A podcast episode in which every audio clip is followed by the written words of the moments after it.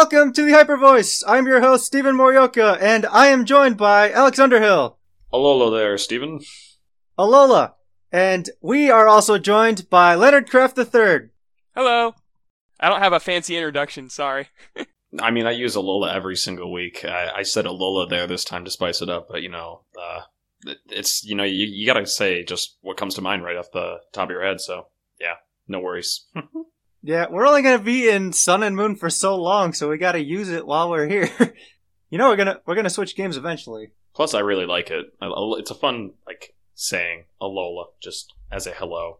I like the uh, in-game spreading of the hands when they do it too. A lot of the mm-hmm. times. Mm-hmm. Yeah, I like that as well. They just wave the hands. But uh, anyway, we are. This is a show all about Pokemon's Video Game Championship Series (VGC) for short. And today we have brought on Leonard for a very specific topic, talking about uh, EV spreads and efficiency and optimization and things like that. Uh, we're going to talk about the is it the attack survival calculator? Correct. Yep, newly hosted on Trainer Tower. Mm-hmm. We also have Trainer Tower stats covering the top Pokemon from March and April and their cut percentage from various teams and, and tournaments from those months. And then we have questions to end the show with. So let's start with EVs and EVs as an effort values, not EV the Pokemon. Well, you know, you say that, but Leonard's got experience with both, actually. yeah. Um, I actually brought Eevee to the most recent regional. So what I was planning on doing was getting on stream and then uh, making some sort of joke about Eevee training, and like mm, I, I, I, got the wrong course. EV training going in. Um, but that didn't get to happen because I went X3. So, uh, pro tip: don't bring Eevee to regionals unless you're Geo. I mean, you were up there though. I remember like you played against Grant, and I think Grant beat you, right? Mm-hmm. Grant was and my first I, loss of the day. Yeah, and I like was like t- it was tough to see two people that I'm friends with playing each other, but I was like secretly like, well, as long as I don't have to play Eevee, you know, I don't think I was ready for Eevee. Yeah, there were a lot of people who weren't ready for Eevee that day, but there were some who were, and that's why I went X3. Yeah, it, it's it can be a great call sometimes, but it's a very dangerous one. Yes. Yeah, it makes sense. It's kind of it kind of makes sense why you also weren't really streamed that tournament because even though you had the uh, an Eevee team, you had Geo there as well. So I feel like if they're gonna pick an Eevee player, they're gonna go with Geo because he has the history with that team. Yes, uh, I was actually very scared of playing Geo on stream because the Eevee mirror is awful. Um, I had a, I had like one plan, and if that didn't work, then I was just gonna probably get bodied. So I was really happy that we didn't have to play each other. The mirror is very silly. But yeah, the EVs that we're going to be talking about today are um, the numbers, not the cute little uh, furry Pokemon. Yeah, and a very exciting topic indeed. Uh, I'm sure a lot of people can learn from this, me myself included. There are things I still end up learning uh, related to EVs and I guess effort values uh, is the long term for it. And uh, there's some things that I've learned this year, uh, and it's just really cool uh, how important they are for Pokemon. It's one of the things that makes our game really unique and how much uh, the ability you have to tweak so much in your team. Uh, and I guess like the biggest one, although we'll probably get into that later, like is just like speed. Uh, you can there's so much going on with that stat in general, and so I think it's uh, really cool that we're going to be able to talk about different kinds of uh, topics related to EVs. Yeah, definitely. So I think that um, I think the basic point to start when discussing EVs is thinking about what they actually are in game. Um, if you're very new to this, then you, you, probably are hearing these EVs and thinking, I have no idea what this is. Um, if you've heard of this podcast, you probably do know what they are, however. You probably have some experience playing on Showdown, um, and you see that little option there at the end when you have your stats. You see the um, the option. It gives you like a some sort of default usually. That'll give you like 252 um, of something in one stat. Um, mm-hmm. The official the official Pokemon Company um, calls them, or rather TPCI calls them base stats, um, because that's what they're officially referred to in game. But ever since like Generation Three, when the proper EV system had been put in place, um, we just usually go with the fan name, and it's stuck ever since. Um, so EVs are very technical. Um, the reason E spread creation is important is because stats are important. The reason why certain Pokemon, for example, the Tapus, or maybe Pokemon like Porygon 2, um, or Metagross, or any other strong Pokemon, are so good is uh, partly because of their combination of abilities, moves, and um, Typing. typing, but um, also because of how strong their inherent stats are. Um, so we can use our EVs um, to invest in these stats to make them stronger. You can make your Pokemon faster, um, more powerful, or bulkier, and all of those have certain applications. For example, a Tapu Lele can never outspeed a Garchomp unless it's holding a um, Choice Scarf. that is a max speed invested Garchomp. Yes, correct. Um, Right. So it, if you are, um, for example, wanting to survive, say, um, the Tectonic Rage from Garchomp, um, because you could not outspeed this Garchomp to knock it out in one hit with a Moonblast prior to, then um, you might have to do some digging in order to figure out how exactly you could make it so your Tapu Lele can survive a Tectonic Rage. In fact, Would you have to I'm dig aware- to the core of the earth? you might have to dig even further than that. I'm pretty sure you actually need an intimidate for it, um, for it to be a very reasonable spread. Um, hmm With EVs, um, you've got some limitations. You can only have 508 of them total, um, and you can only invest 252 in each stat. Now, these are again basic um, properties of EVs, but I think they're important to think about when going in because in order to distribute your EVs, um, most players just simply go with investing in two stats. They'll invest in their HP and their offensive stat, or they'll invest in their offensive stat and their speed. Um, so you either try to be bulky and powerful, or powerful and speedy. That's that tends to be the way po- uh, trainers will EV their Pokemon.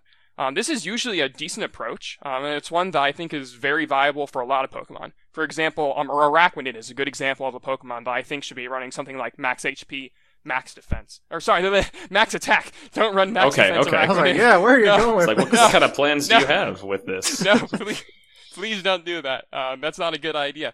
Um, but I think that's important because um, Araquanid is already, I think, kind of weak without its liquidation, so you need to power that up using its EVs a little bit.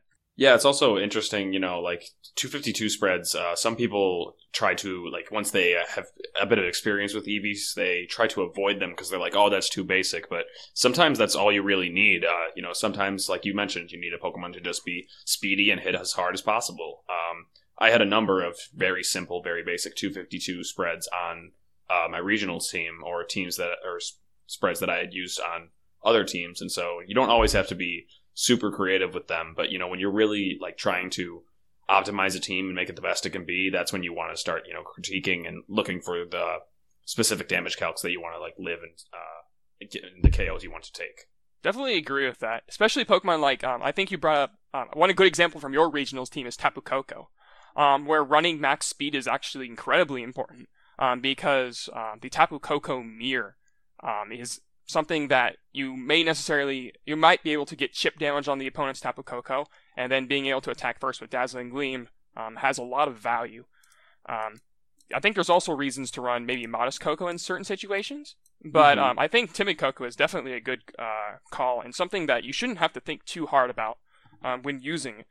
Um, the reason usually you want to create uh, more custom EV spreads to deviate from 252 252 is when you have a Pokemon that has a lot of bulk on it. Um, a really good example that I can think of this is Snorlax. So Snorlax is a Pokemon that uses either like Belly Drum or Curse. Um, those are two moves that you see commonly on Snorlax to boost its attacking power. You don't necessarily need to invest all your your 252 EVs into attack if you want to hit the necessary, say, um, two hit KOs or three hit KOs you want to hit with your attacks. Um, for example, I know that some players, if I remember right, they want to. Some of them are comfortable with knocking out Tapu Koko after one round of Life Orb recoil. Um, some players opt to run a lot less than that. Um, I know, for example, on my Snorlax, I usually invest just enough to get the two-hit knockout on Araquanid. Um, some players run even less than that um, because their logic is um, if I can get up my curses or my belly drums, um, that it doesn't really matter um, how much attack I have because I'm going to get all this attack anyway. So I'd rather have my EVs invested in defenses. Um, that way I can tank hits better. Um, this is going to be especially important for Snorlax in end games where you need to be recycling a lot on a curse set and um, be able to heal up with your uh, 50% berry. Yeah, that's why EV spreads are definitely like very tailored to the team. You know, you're not gonna you're not always gonna be able to just copy and paste an EV spread from one team to another, especially if you are using Pokemon for different sets like Belly Drum, or Curse. They do very different things. Uh, whereas if your Snorlax is getting up to plus six in one turn, you might not need so much attack because you are getting so much offense. But if your Snorlax needs to pick up KOs at plus one or plus two, then you might need to invest a little bit more into attack if that's your uh, game plan. So if you're planning on doing things in different ways, uh, you want to like look into what are the goals of the EV spread and how is it going to be playing exactly on this team. Exactly. Additionally, I think um, playing um, with your EV spread in the context of a metagame is very important. Um, for example, um, Snorlax is a lot more popular than it was at the start of the season. I think that um, considering Snorlax when EVing your Pokemon um, has a lot more value now than it would have back then. In a similar way, uh, Tapu Bulu is now nowhere near as popular as it was back then. EVing your Pokemon to survive a Wood Hammer might not, as a result, have as much value.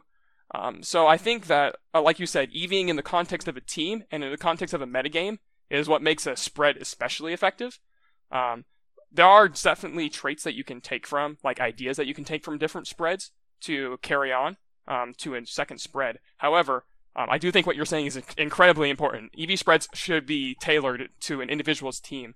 And the way you find those out, because um, it's usually very easy to just um, take another person's spread or take a spread from the Trainer Tower archive or um, from a popular report and just use that spread. And in fact, I usually suggest doing that to start off with. Um, so you get a feel for the spread, maybe. Um, maybe if you like it, you can just tweak it a little bit, and then you don't have to do all that much work. You don't have to start from scratch. But generally speaking, I think that um, learning how to create your own spreads from scratch is a useful skill um, because these top players that you're getting these spreads from in the first place had to come up with them somehow. Yeah, and understanding that level of thinking uh, will help you understand, you know, how to build teams on your own and spreads specifically on your own. Uh, all these things that you've mentioned, uh, I was victim to uh, for my regionals team, whether it was stealing a spread from a popular report. That's what I ended up doing with my Arcanine. Uh, I just looked on Trainer Tower and took Ricardo's because I was like, I just want an Arcanine and I want to play some games now. Uh, and then same thing with the Assault Vest one was from Trainer Tower. Celesteela was just from a friend, and then the Tapu Koko and Togedemaru was just 252 spreads. So there, I've been a victim of a lot of these things, and I could definitely use a bit more EV optimization. Yeah, I think the greatest thing for in terms of you know borrowing EV spreads, you know, it, there's not really a copyright on borrowing teams or EV spreads for that matter, but you know, usually I like seeing when people acknowledge this used to be so and so person's EV spread, and I use it on this team, and I also like the fact how borrowing definitely something very useful to do. You know, I just want a good EV spread to use this Pokemon, and I don't necessarily want to go 252, 252. You can kind of read in reports why they're using certain spreads they do, you know, their custom EV spreads. And once you see, once you see how the, that uh, spread works on certain teams or even on an individual Pokemon, you can develop uh, skills on your own. Um, once you develop these skills, you'll be able to start building your own teams, building your own spreads, and you can start ending up having that unique either spread or Pokemon on a team that takes you farther into a tournament.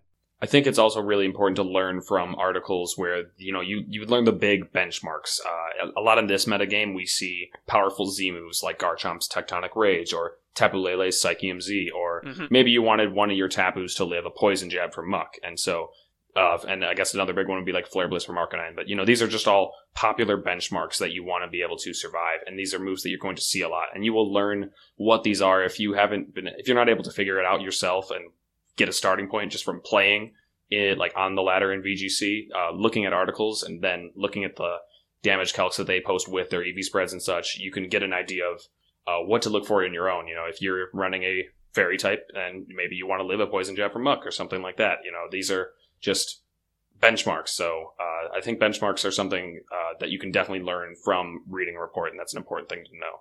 Yeah, I definitely agree with that. Um, one example of I can think of that's especially relevant on um, Arcanine right now, um, in regards to benchmarks, is um, Flare Blitz plus Extreme Speed knocking out Tapu Koko. I think that's a very, very common benchmark right now. I don't know how good it is, um, but I, I, do think it's very common. I think you need like uh, 92 EVs and the boosting nature. It's either 92 or 100. Um, one of them is very close. Um, so, um, keeping that in mind, is very good as not only a starting point for your EV spreads. For example, even on like when I was uh, testing with my Tapu Lele team, um, a Tapu Lele Drifblim team, I had ran 92 attack EVs and an adamant nature on my Arcanine, despite Tapu Lele's psychic, uh, despite Tapu Lele's psychic terrain uh, blocking my own extreme speed for my Arcanine.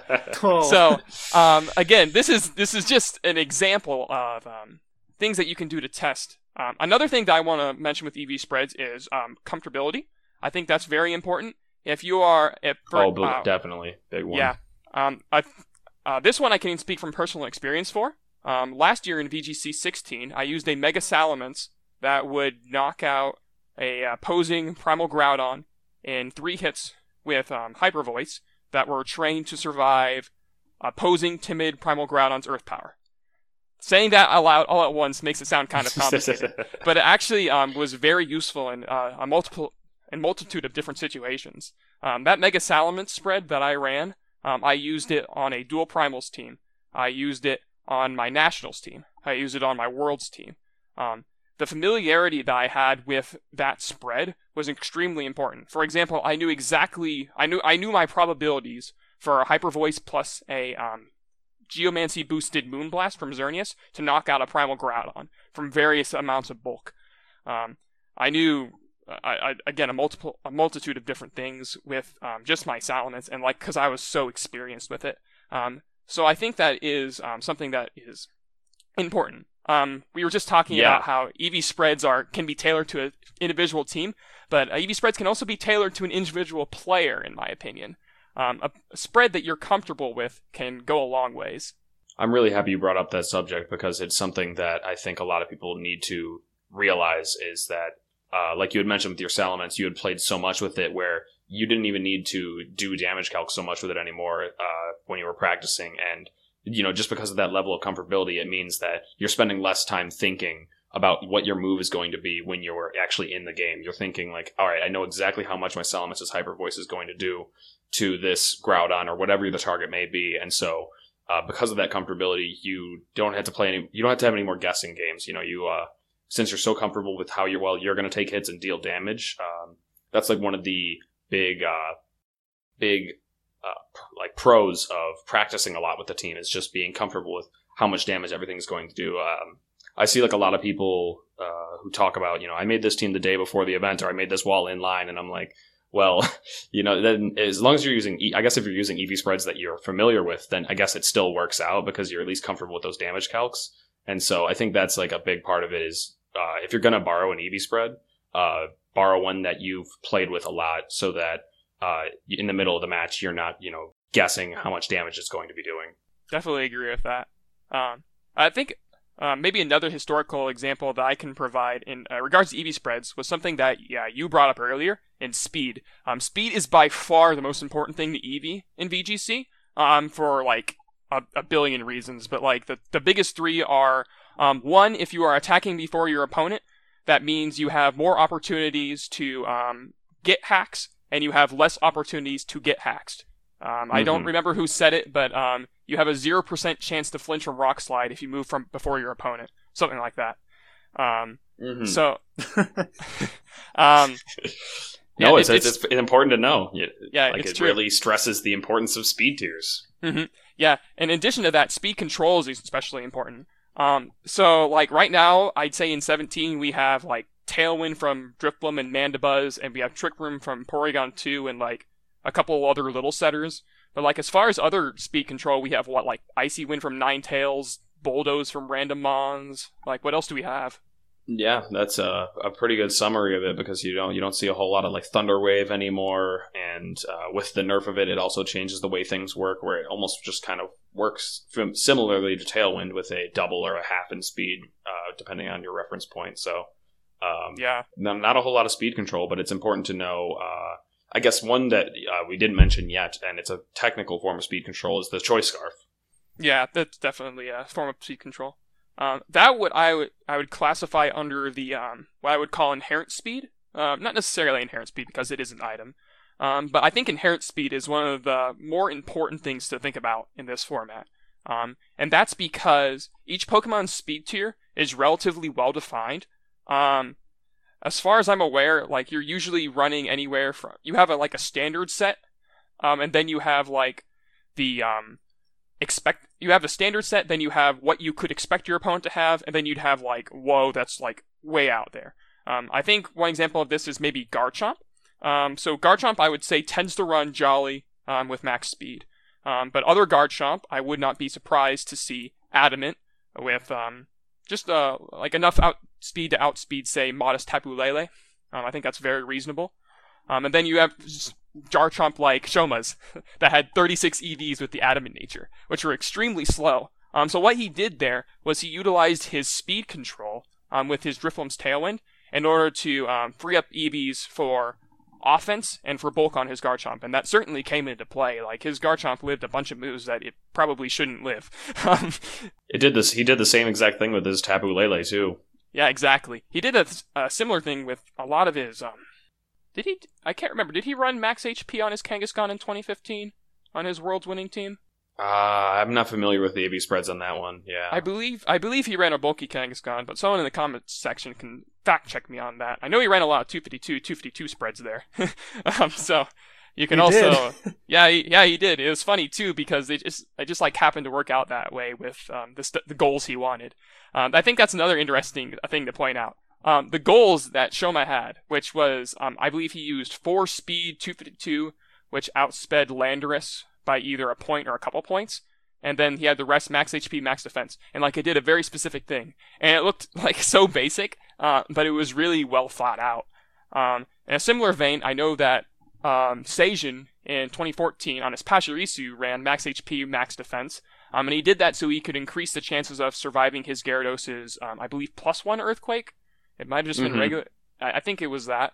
Um, so like these EV spreads that um, may look like they're really really basic on paper um, can actually have a lot of complex functions. Um, but going back to speed, um, I think again s- speed is i- incredibly important. Um, and one of the useful resources that Trainer Tower has is um, the speed tiers. The speed tiers are incredibly important. Um, you can see what a, a Pokemon speed is at um, certain speed intervals. For example, um, if I look at the speed tiers, I can see that a Garchomp uh, that has a boosting nature and is trained with uh, 252 EVs in speed will always hit a 169 stat. I'm right on that, right? Because I'm not actually looking at the speed. Yes, that is right. I'm pretty sure it's 169. Um, so I know that if I want to EV a Pokemon to be faster than that Garchomp, I need to be at least a 170 speed stat. However, I don't care about if I'm 171 or not. Um, the 170 is good enough. Um, I think there are other relevant threats around that speed tier. I'm not really sure what you'd want to cut back for. But I know like a lot of players. Yeah, Nihila- exactly. Nihilego, Kartana, and Ninetales are up there. I know a lot of players run um, 179 speed on some of their um, I don't want to say bulky fast Pokemon, but I know like um, I think Ray's Specs Tapu Koko hit 179 speed, uh, and that's because Mhm. it just outspeeds the um, the Gengar and the base 109s and everything below it. Um, and by cutting back enough EVs to just outspeed those certain threats, he was able to free up EVs for other stats. Um, another thing that about EVs, um, being able to mix and match, not mix and match, but um, mix them around um, in speed is um, being able to avoid speed ties. I think this Yeah. is really, really important. The famous term speed creeping. Yeah, exactly. Um, so, in a really good example of this is, um, well, I guess Arcanine's not a very good example. The traditional example I like to use is 2014 Rotom Wash, where it started off with like four speed EVs, and like at the end of the season, we had people running like 84 speed EVs, like a huge jump. Like, do you know anyone who was running that fast? I, I I. I think another good one is uh, pretty much through all of its years uh, in Gen Six is Aegislash. You know, we saw people do all kinds of things with that, but uh, like with the substitute one, it was optimal to just keep subbing in front of them until they chickened out and king shielded. And so, being the faster Aegislash, you would win that war of chicken. And uh, I think that was a really fun one. There are definitely a lot of examples throughout Pokemon, uh, whether it's more optimal to be fast or slow and speed creeping uh, in either direction. But uh, speed creeping is a really cool topic in general. Just you know, can you forfeit a little bit, uh, like forfeit away EVs in offense or bulk to just put a little bit more in speed so that you can outspeed the opponent's Pokemon? And it's a really fun topic. It certainly is. Um, one example of this that I used on my 2016 Nationals team. I don't mean to keep bringing um, my 2016 season up, but um, I do think this is probably um, a, a good way to uh, look at his, historical examples of EV spread since 2017 is still relatively underdeveloped. Um, we're only halfway through the season. Um, so my Groudon, um, if you look at the um, the nature on Pokemon.com, you'll see it has Brave. So my team wa- had a Bronzong on it, so you just assume perhaps that uh, Leonard ran a Groudon with min speed, uh, zero IVs. However, that would be, not be true. In fact, my Groudon was EV to underspeed the Kyogre that outspeed that outsped Salamence and Tailwind by one point. What that meant was okay. I could more reliably attack with my Groudon against um, speed flo- uh, ceiling floor uh, teams with Kyogre, um, dual primal Kyogre with Salamence being a, a good example of that. Um, and also, um, by knowing my Groudon's uh, speed tier, that meant I kn- knew whether or not I wanted to attack the opposing Groudon in or out of Trick Room. It also meant I avoided speed ties, um, which is always really nice. Um, sometimes you can look at a situation and say, "Ah, oh, yeah, well, I wish I had um, minimum speed here, so I would have had that chance to get that um, tie." However, um, I look at it in the opposite way. I can say, "Well, now I have this opportunity to undo my own trick room or um, do a, um, some adjustment in best of three play. Um, this is especially notable in best of three play, um, where I can know, hey, if I'm going to be attacking their Groudon with my Groudon, I know what order um, this is going to happen in, and that could be very significant um, when the opponent might just assume, just like, oh, okay, I'm always going to be locked into this uh, certain position. I, I, don't have any flexibility. Um, one of the things that EV spreads can do um, is create that flexibility in um, manipulating the stats points you have so you can make um, safer plays or make plays more confident in. Uh, for example, um, my Groudon was also EV trained in order to survive a timid Groudon's Earth Power. It actually had a little more bulk than that for Xerneas reasons, but um, that was one mm-hmm, of its main mm-hmm. benchmarks. So one of the things I could very confidently do was Precipice Blades in front of any opposing Groudon because I could take any one attack. Um, sometimes you could see that pay off directly in practice, where an opponent Earth powers me and then I Precipice Blades them back in the the one on one situation. Um, that's yes, always really I see, fun. Yeah, that's really fun. Um, but in practice, in tournament play, um, it tended to be uh, more along the lines of, oh wow, I know I can do this, so my play becomes so much safer now that I know this fact with certainty. Um, EV spreads help a lot in that certainty.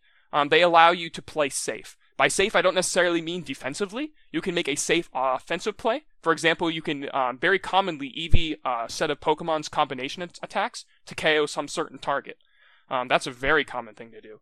Um, so I think it's very um, relevant to consider EV optimization, not only for the defensive spectrum, but for also considering um, how it can affect your plays in the middle of a match.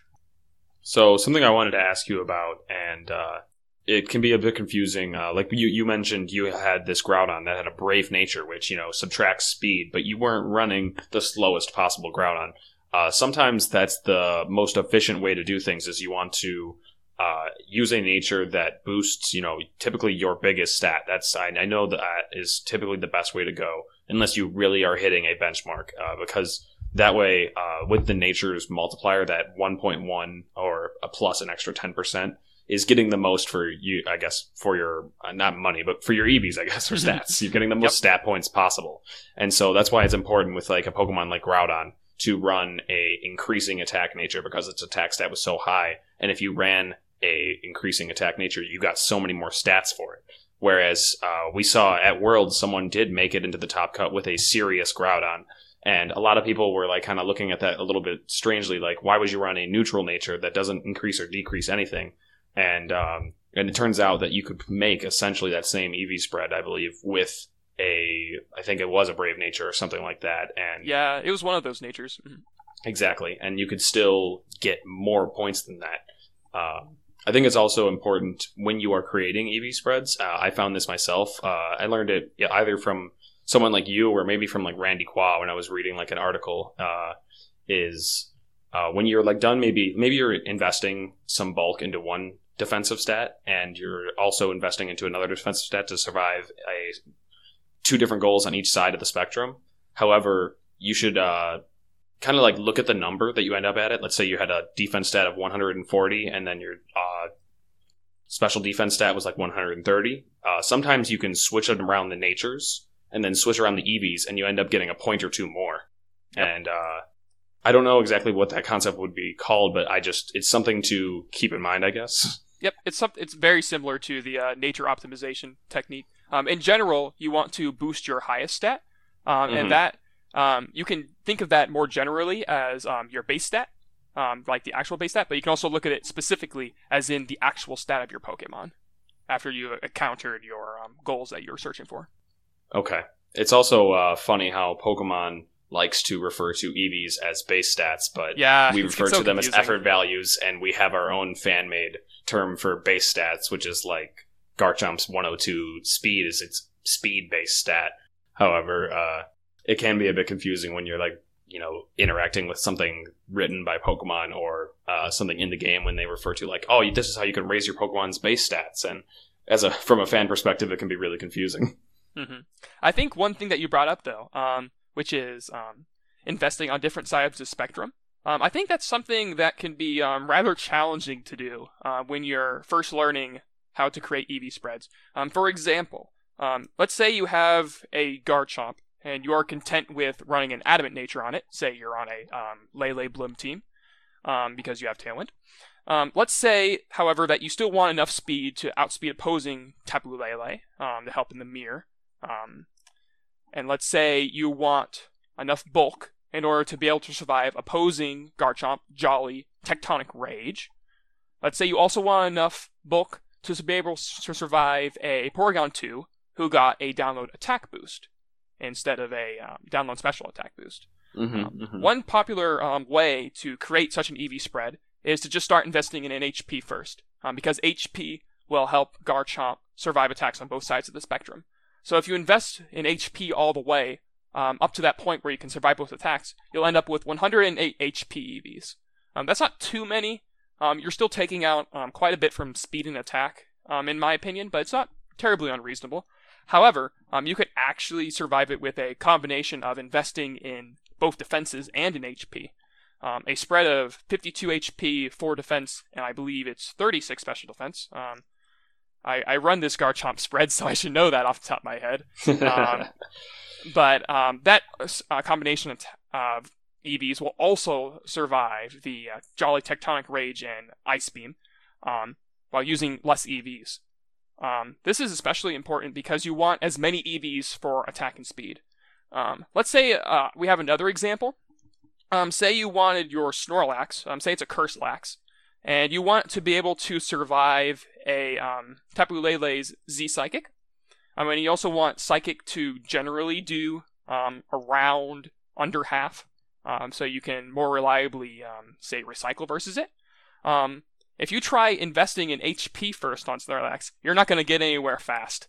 Um, in fact, if you invest fully in HP, um, you're actually not going to be able to survive the um, Tapu Lele's Z Psychic 100% of the time. I believe it's 7 eighths. Um, I did my uh, calculations before the podcast, so you'll have to forgive Oh, me no if my worries. numbers are off. But yeah, um, however, if you switch to a spread that invests uh, more heavily in special defense, um, in particular 4 HP and 148 special defense, you actually live that um, Z Psychic 100% of the time. Um, that's only 152 EVs. For a great deal less EVs. That's 100 less EVs, which is a significant. This is this is significant um, for a couple of reasons. One, um, because it would let you less invest more in attack. However, let's just say that we wanted to just invest all of our 252 EVs in uh, Snorlax because why not? Um, if we just did our 4 HP 148 special defense, then we're left with still a bunch of leftover EVs. So how can we find the best EV spread?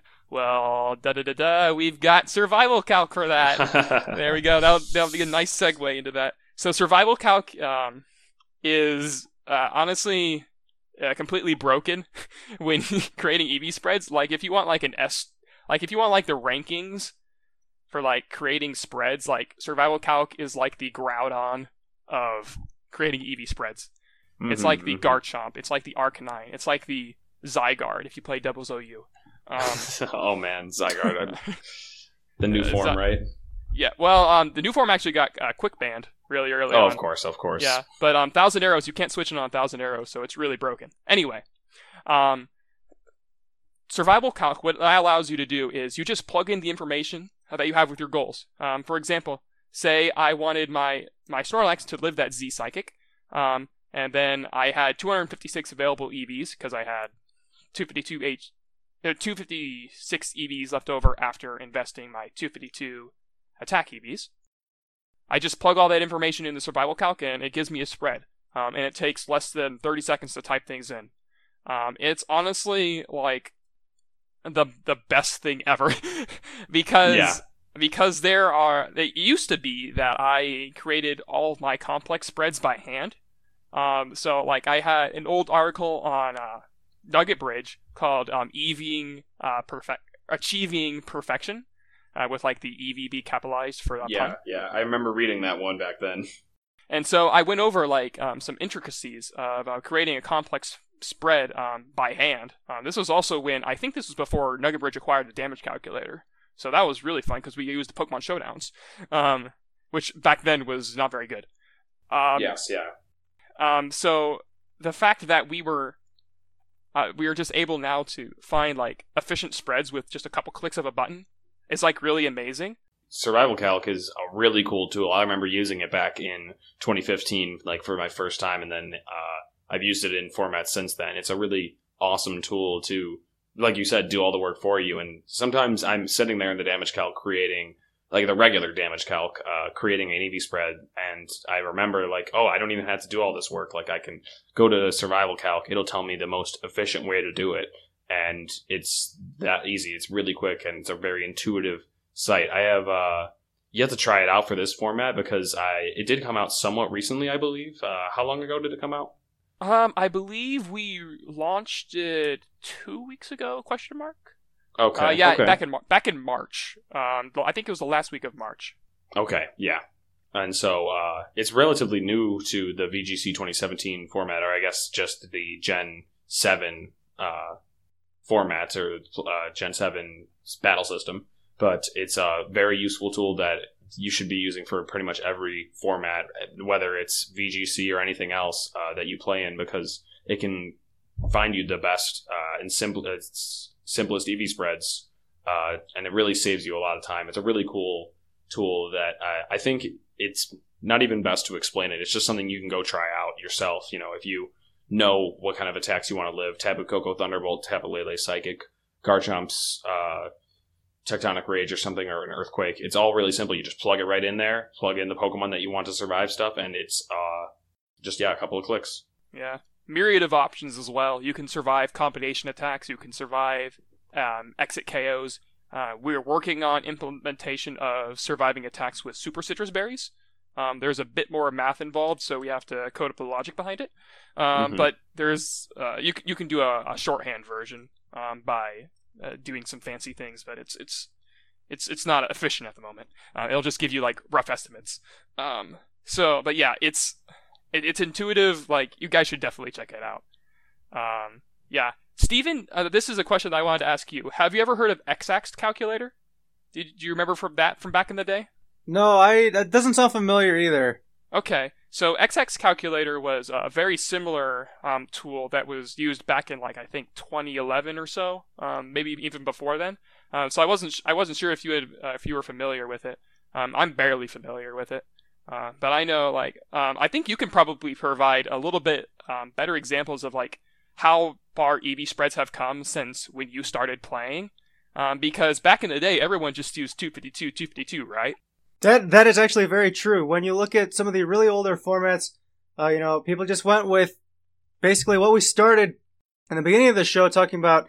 You have either max speed, max attack, or max uh, HP and max uh, maxing out your whatever attack stat you're using, and that was you know very just that was the very common thing to do in uh, some of the earlier formats, and then I am not sure if it ever came up earlier, and I'm sure it did, but the first time, you know, I'd ever really realized, oh, we could make custom, customizable EV spreads was after Ray had won 2011 Worlds and then, you know, shared his team report and how his EVs affected his team and what they did for each of those Pokemon. That was one of the first times I realized that, and then I was able to start making my own custom EV spreads after that season for 2012. But, uh, just to think about it, just thinking about, uh, just effort values themselves throughout VGC's history is that they've gone through a lot of changes well versus from the very simple 252 spreads in the beginning to where we are now, where you have uh, EV optimization, you have this great survival calculator, which I do want to just point out here how, um, you know, usually before before you get something like this, you'd have to have several tabs open with uh, different um, attacks running on your same EV spread as you tweak it. And I always found that really tedious and annoying. And this just sounds perfect for, you know, your own personal time in terms of being efficient. Yeah, I remember one time it took me um, three hours to create one spread. And then I just, Oh, I. I remember um, this was back when um, Survival Calc was not fully automated. So I, I didn't know how to use it, so I was really I was really embarrassed to ask Stats. Uh, we were we were uh, really close friends at the time, but I was really embarrassed to ask him. So I did a three hour spread, and then later I um, just plugged it into Survival Calc, and it gave me the same thing, and I felt pretty mad. you had you probably had to feel pretty proud for getting it too. You know, at least Oh, yeah, figuring was out re- what the what the calculator would have spit out as the most optimal spread as well. Yeah, I helped with the logic, so yay. I think that uh, survival calc and you know just in general, like what we've been talking about EV optimization and you know, investing on both sides of defenses because that's uh, mostly what survival calc is for. Is uh, it, as the name suggests, surviving attacks. Uh, at least for me, has been like trick room setters. You know, like you need a trick room setter to survive these big attacks because sometimes when people don't have the right tools to get rid of the trick room, or if you have like a mental herb to get past a taunt, they're going to look to just kind of blow through that Pokemon. And so you want to figure out, you know, what are my physical defensive goals? What is going to be taking out like my Oranguru if we're looking at this format, or what is uh, going to be taking out my Oranguru on the special side? And so uh, I think that's really like important to look at. Uh, is just like trick room setters, and in general, I guess the bulky Pokemon that you run on the trick room team. Um, yeah, I think that's a uh, important part of uh, the survival calc is uh, making sure it can allow you to do these things to ensure like you get up trick room, or if you are doing the same thing for a non trick room team like a tailwind team, you can make sure that like your Drifloon will survive an attack before it gets up or to get up tailwind or get up to a second tailwind or something like that. So it's really cool that the survival calc allows you to do these things. Yeah, I think a classic example of what you were talking about with uh, trick room setters is um, Porygon 2 surviving um, Golduck's um, Z Hydro Pump plus a Pelipper Scald in Rain. Um, in fact, that was so popular on Porygon 2 that it actually forced out Brine from T-Man at, at Melbourne. I loved Um, that tech. That yeah, was so it was- cool. I know. I always, I also thought it was amazing too. Like Porygon 2, there's no way, even if you invest all the way in um, HP and special defense, can you survive that combination attack. Um, so it was really, really clever by him um, figuring out how to do that. Um, and I think that uh, going forward, uh, Porygon 2 players need to look into some new EV spreads because I know people are still running double ducks, and you're not going to be living that anymore. Yeah, and there's also people probably still running that EV spread. Yep. that old one that survives the double ducks, the scald version that is. I remember when I was going over a uh, team for a player in Oregon, um, we were discussing. Um, he had a Gigalith on his team, and so um, we weren't even worried about rain at all because you just leave Gigalith, and well, that that gets rid of the rain, so you don't need EVs to survive that. Um, but we were talking about his matchup versus Kartana. It wasn't very good. Um, so one of the things we decided to do with his Porygon 2 was actually EV it so it could survive a Sacred Sword, um, one turn of Sand, and another Sacred Sword. Um, and this was especially relevant because um, it would often be the case where his Porygon 2 would not be in a position to just uh, safely uh, set up Trick Room or whatever. Um, it ended up being uh, um, some situation where this was a relevant goal. Um, I'm trying to think of the what it was exactly. Uh, but for the uh, sake of simplicity, we'll just say that it was an actual goal he had. Um, so that was one of the things that we went through with survival calc. I'm just like, okay, um, so we want to survive this attack with sand. Boom, have 94% HP remaining. Then we want to survive two of these sacred swords. Boom, give me the spread. And then it gave me the spread. And I'm just like, here you go. And so it it's was just really as simple cool as that, that. it can allow you to do those things. yeah. So we have we've we've talked about effort values for quite a while here, and uh, this excellent tool in the survival calculator, which you can check out online. Uh, Google, you can Google it. Uh, you know, survival calculator for VGC, You can find it or Trainer Tower. Find it through Trainer Tower, which is all, which is also another great way to do that. But um, you know, I always I feel like I say this all the time, but effort values are always one of those great, you know, hidden ways you can always customize your own Pokemon. And I feel like even the, a lot of teams could potentially have the same six Pokemon and be very different, not only in movesets and items, but uh, the EVs can make a big difference. Uh, I think one of the biggest examples in the past would be, you know, just Big Six mirrors from last season. Again, effort values are very important. You should definitely uh, learn how to use these, learn how to create your own EV spreads because I think it's a very powerful skill and useful skill to have in competitive Pokemon. But do you guys have any closing thoughts on effort values before we move on? Because we need to move on to uh, some of these, some of the Pokemon stats from the last few months. Yeah, I agree. Let's move on. Uh, we can potentially talk about um, EV spreads we've seen maybe on some of these new Pokemon. Okay, so we have stats from TrainerTower.com that uh, really just take into account tournaments from March and March and uh, February. So February and March rather, and you can take a look at these stats online as well. Just find them on trainertower.com. It should be on the front page at the moment, but otherwise it'll be archived under in uh, April. So when you guys take a look at this, you see, you know, top Pokemon by usage, and then you also have uh, cores and, you know, some descriptions of some of the Pokemon and how to deal with them. So I really like how Trainer Tower is doing this for, you know, just the competitive scene in general. And in terms of the usage statistics you've been seeing for uh, you know this article and just at this time in the metagame. Are you guys surprised at all by anything? Are you kind of expecting? Are, did you kind of expect you know Pokemon that rose in usage and de- decreased in usage? Um, anything else that stands out to you? So I think the biggest um, jump is probably. I mean, I, I, think it wasn't officially the biggest jump, but the biggest jump that I noticed is Drifblim, um, going from non-existent to now being on apparently 10% of teams. Um, that's a huge jump, and I only expect it to rise from there. Um, I think because Lele Drift. Is that a joke? Just... What? What are you talking about? Lele said... Drift is. No, no, no. The joke is that you only expect it to rise from there.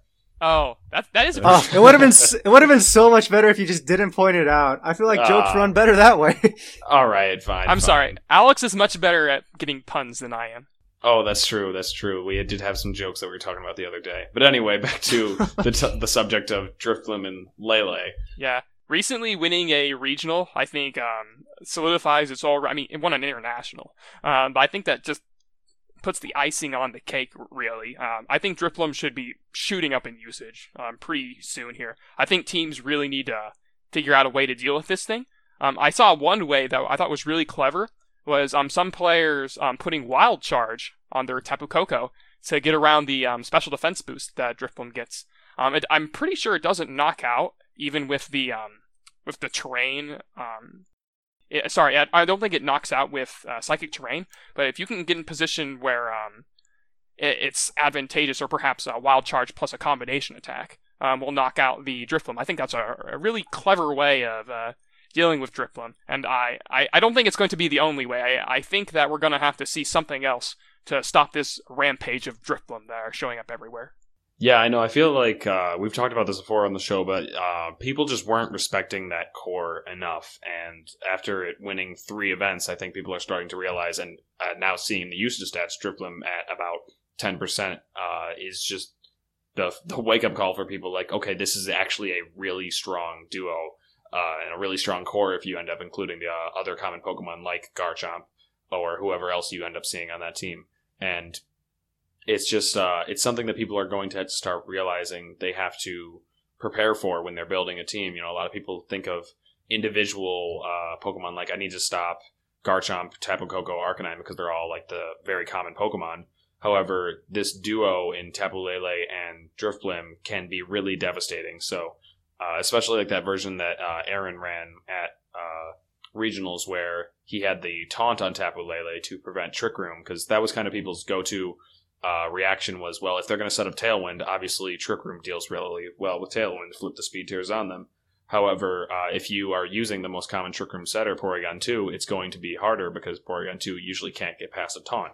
And so um, people are going to have to get more creative with their answers to this. It's just, uh, it covers a lot of options. Obviously, uh, typically has uh, Will-O-Wisp to kind of neuter the physical attackers that try to take it down, and then the special attackers are going to have to get its plus one special defense from the psychic seed. So uh, it can end up being a really annoying combo, and uh, I think people are still looking for the best way to beat it.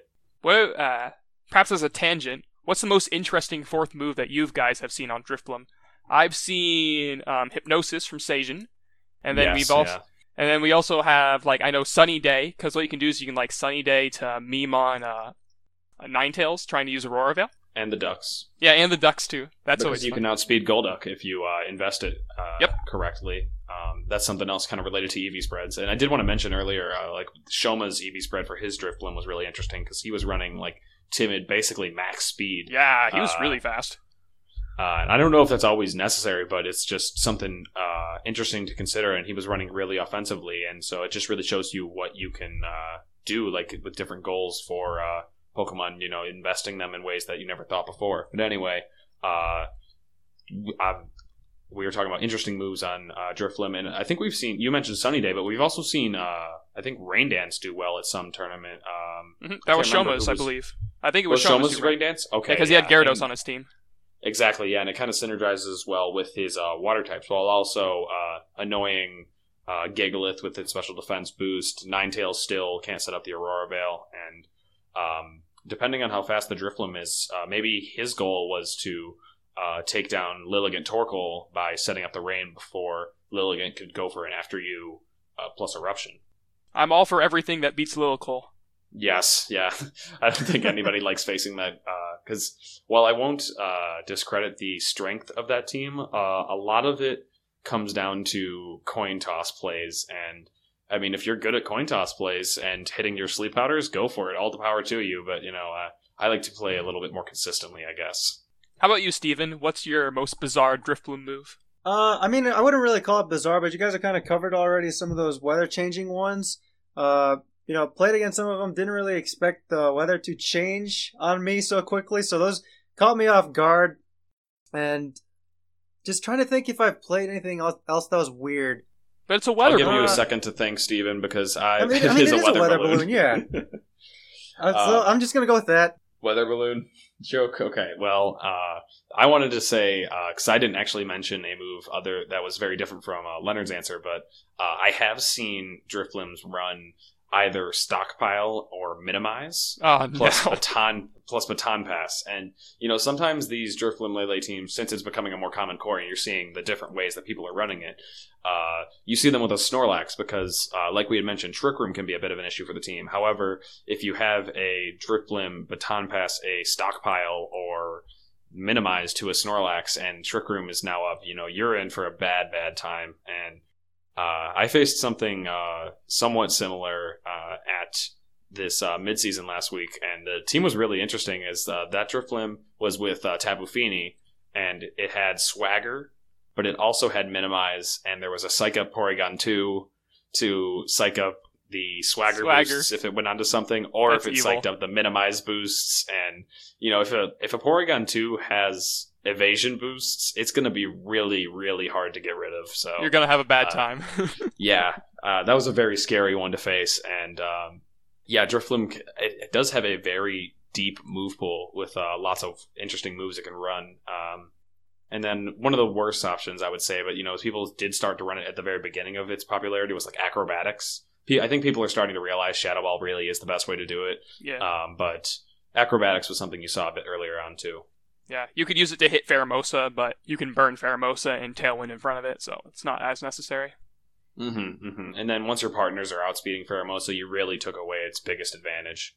Yeah, I think people with acrobatics in the beginning were probably just lured by the that uh great trait of losing your item right away. So that was probably the trap they fell into early on. You know, also, uh, I saw on Twitter, uh, Wolf was streaming with Thief Drifblim, and it took him a while to realize that once you thief an item, you lose the Unburden boost. yeah, it's hilarious. so, uh, that's another silly move to consider because, you know, it's kind of counterintuitive, but it can be very nice if you end up stealing some of those super citrus berries, so. Uh, I guess it does have a bit of merit. Um, so guys, do you want to really quickly just mention like Arcanine's really high usage? Yeah, Arcanine, I think is, um, I think it's a, maybe a bit too high. Um, I think it's really, really good because of how versatile it is, and it's because it's the only viable fire type. But I, I still think 72% is a bit too high. Uh, I wouldn't be surprised to see players um, perhaps adapt a little bit more and just like clamp down on the Arcanine matchup. I mean, it's it's not easy to do, um, and Arcanine is so flexible that it fits on just about every team. Um, but yeah, I think Arcanine's popularity um, might be a little overblown, but it's still definitely a good mon. Yeah, it's crazy to see such high numbers from that, and uh, it makes me reminiscent of Groudon from last season, just as this dominant fire type. However, it does also fit characteristics from other top Pokemon, like Landorus. You know, having the Intimidate ability is just so valuable in VGC, getting a minus one attack on both your opponent's Pokemon. So, um, I think it's justified to see Arcanine as the number one spot, and I was surprised when uh, I saw in Battle Spot. I think Garchomp had overtaken it at some point, but in during the season two stats, that is. Uh, but I think Arcanine definitely deserves the number one spot. But seventy two percent, um, a bit high. I don't know. Uh, it's a very good Pokemon. I was a very, I'm a very big fan of using it, and uh, like you said, you know, it just fits so well into any team. And uh, I guess like my personal uh, anecdote on Arcanine is I think it's up there because uh, without it, Kartana just kind of would run wild in this metagame. Yeah. And you know, when you like look at Kartana, you just you kind of need an Arcanine on your team because otherwise Kartana is just going to beat so many things. If you look at the uh, top Pokemon, Kartana does very well against a lot of them. It hits all of the Tapus for super effective, as well as gives Trick Room setters a hard time with its uh, strong Sacred Sword and occasionally occasionally an all out pummeling. It's got a lot of flexibility with the different items it can run. So uh, Kartana being such a dominant Pokemon, uh, and I think it would be a lot higher if it wasn't for Arcanine's incredibly high usage. So uh, I think that's the main justification for having an Arcanine on almost any team is that Kartana is a threat worth uh, packing an Arcanine for. Right, you need it for Kartana. Arcanine is also a flexible Pokemon, and I think just speaking defensively as a fire type, you need it for the those important resistance. You know, especially for Fairy when you get the introduction of the Fairy Guardians. So that's something you're going to want to have apart from having a Steel type.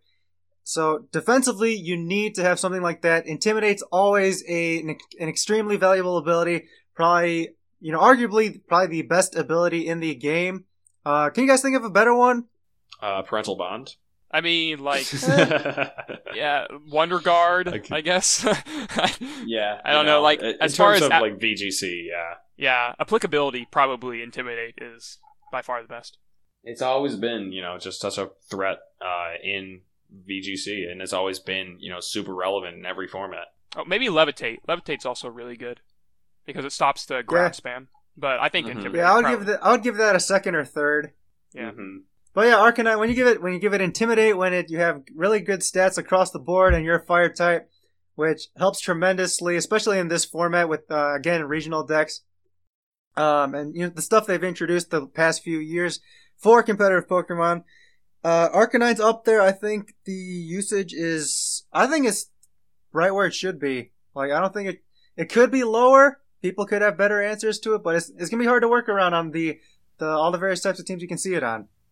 But again, with the usage stats on Trainer Tower, you guys can check out this article.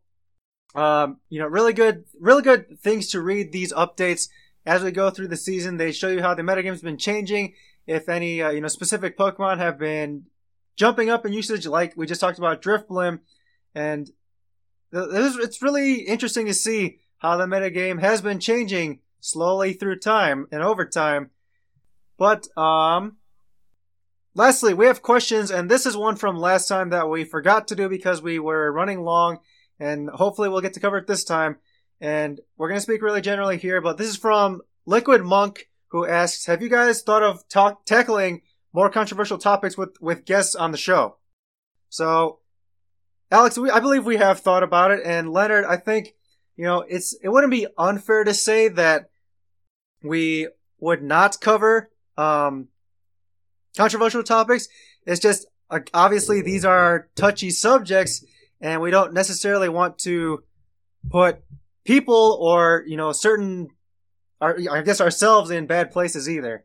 Yeah, we don't really want to like upset anyone, and obviously, uh, we're okay with uh, like talking about subjects that have different sides to them, where you're going to have an opinion. Like you know, Stephen says Conkeldurr wrong, but you know, I think uh, it's uh, important that to be able to talk about them. You just got to be very careful when you're talking about controversial subjects. Uh, we're going to ignore certain subjects just because you know there there's like topics in VGC that we don't think are healthy for discussion, whether they've been you know discussed enough on Twitter where basically everybody just rants at each other back and forth and has their strong opinions, or uh, it's a controversial subject that we think could offend people if we uh, if either of us were to take a side on it. So uh, I think that um, there are controversial subjects that Stephen and I are perfectly fine with covering, but it's just it comes down to our like level of comfortability with the subject. Do we think that it's a discussion that is harmless and it's more you know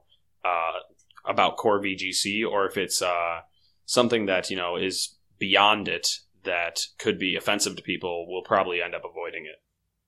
But I wanted to ask you, uh, Leonard, you know, since you are the guest here, and this is more like a question directed at Stephen and I, what is your opinion, uh, since I know you've listened to the show at least a couple of times, uh, what would your be your opinion on hearing uh, on the show uh, controversial subjects? Do you want to hear more of them? Are there things that we are ignoring? Or do you think that uh, the approach that I mentioned is like an okay way to go about it? Or there, is there any advice you could give us? I think the way that you guys are approaching it, um, which is avoiding uh, certain topics, um, is uh, pretty good.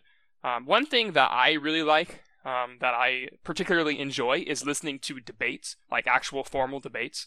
So I think if you're going to have a um, discussion like that, um, setting it up with like planning out what you are going to be saying, like having well-defined ideas, like letting one person speak for a certain amount of time and then letting the other person speak for another certain amount of time.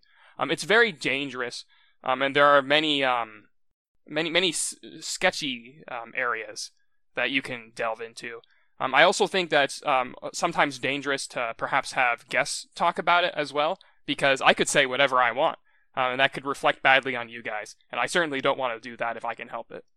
And uh, secondly, I wanted to ask your opinion on the uh, the fighting type that holds the concrete pillars.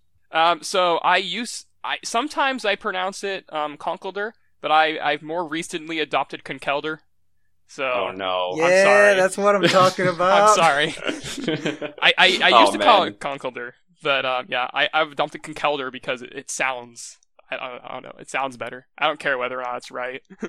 no, you can you can know you can uh, take Stephen's side on it, and I, I think that might be the one they have in the official Pokedex app if you want to go by that. But I just think like I've always looked at it like, oh, that's Conkle Durr. Like he's just Durr. I'm a fighting type.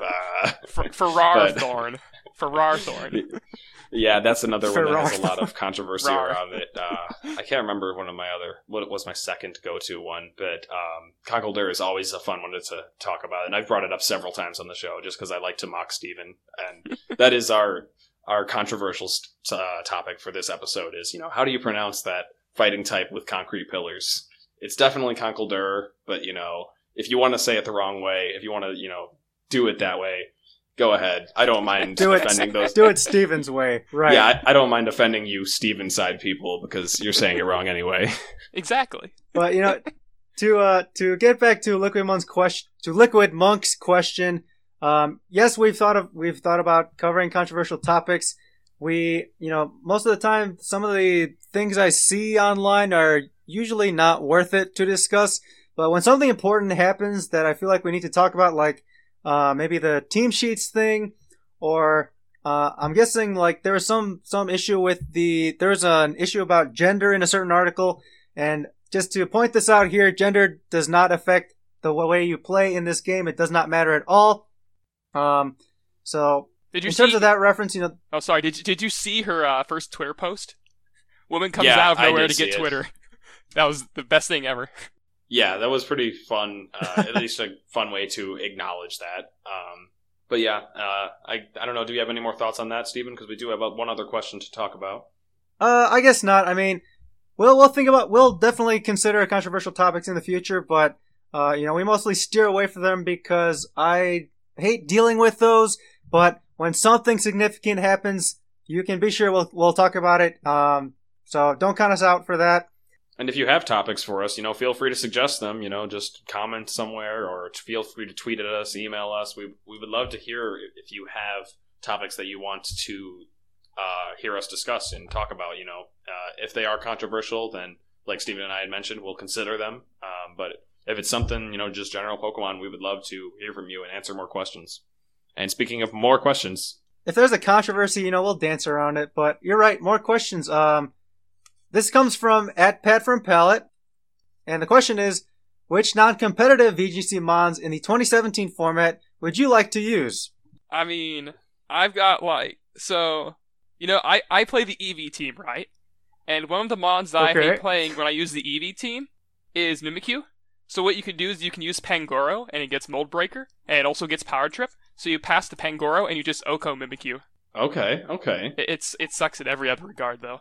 Uh, but my my true favorite Pokemon uh, would be Alolan Golem because explosion in electric terrain kills Goodra, and who who would not want that to happen? So that's my favorite. you know, if you want to rig a match after this podcast, Leonard, I'll bring my Goodra and we'll see how this goes. But um, you got to watch out for my Bulldoze though, because that's uh, one of the more common moves on Goodra that I've at least seen. So, Please no. however, uh, I guess if I were to pick one, um, it would be a Pokemon that you know uh, you wouldn't think of, of as crazy because you know it's it got a buff this generation, and that's uh, Flygon.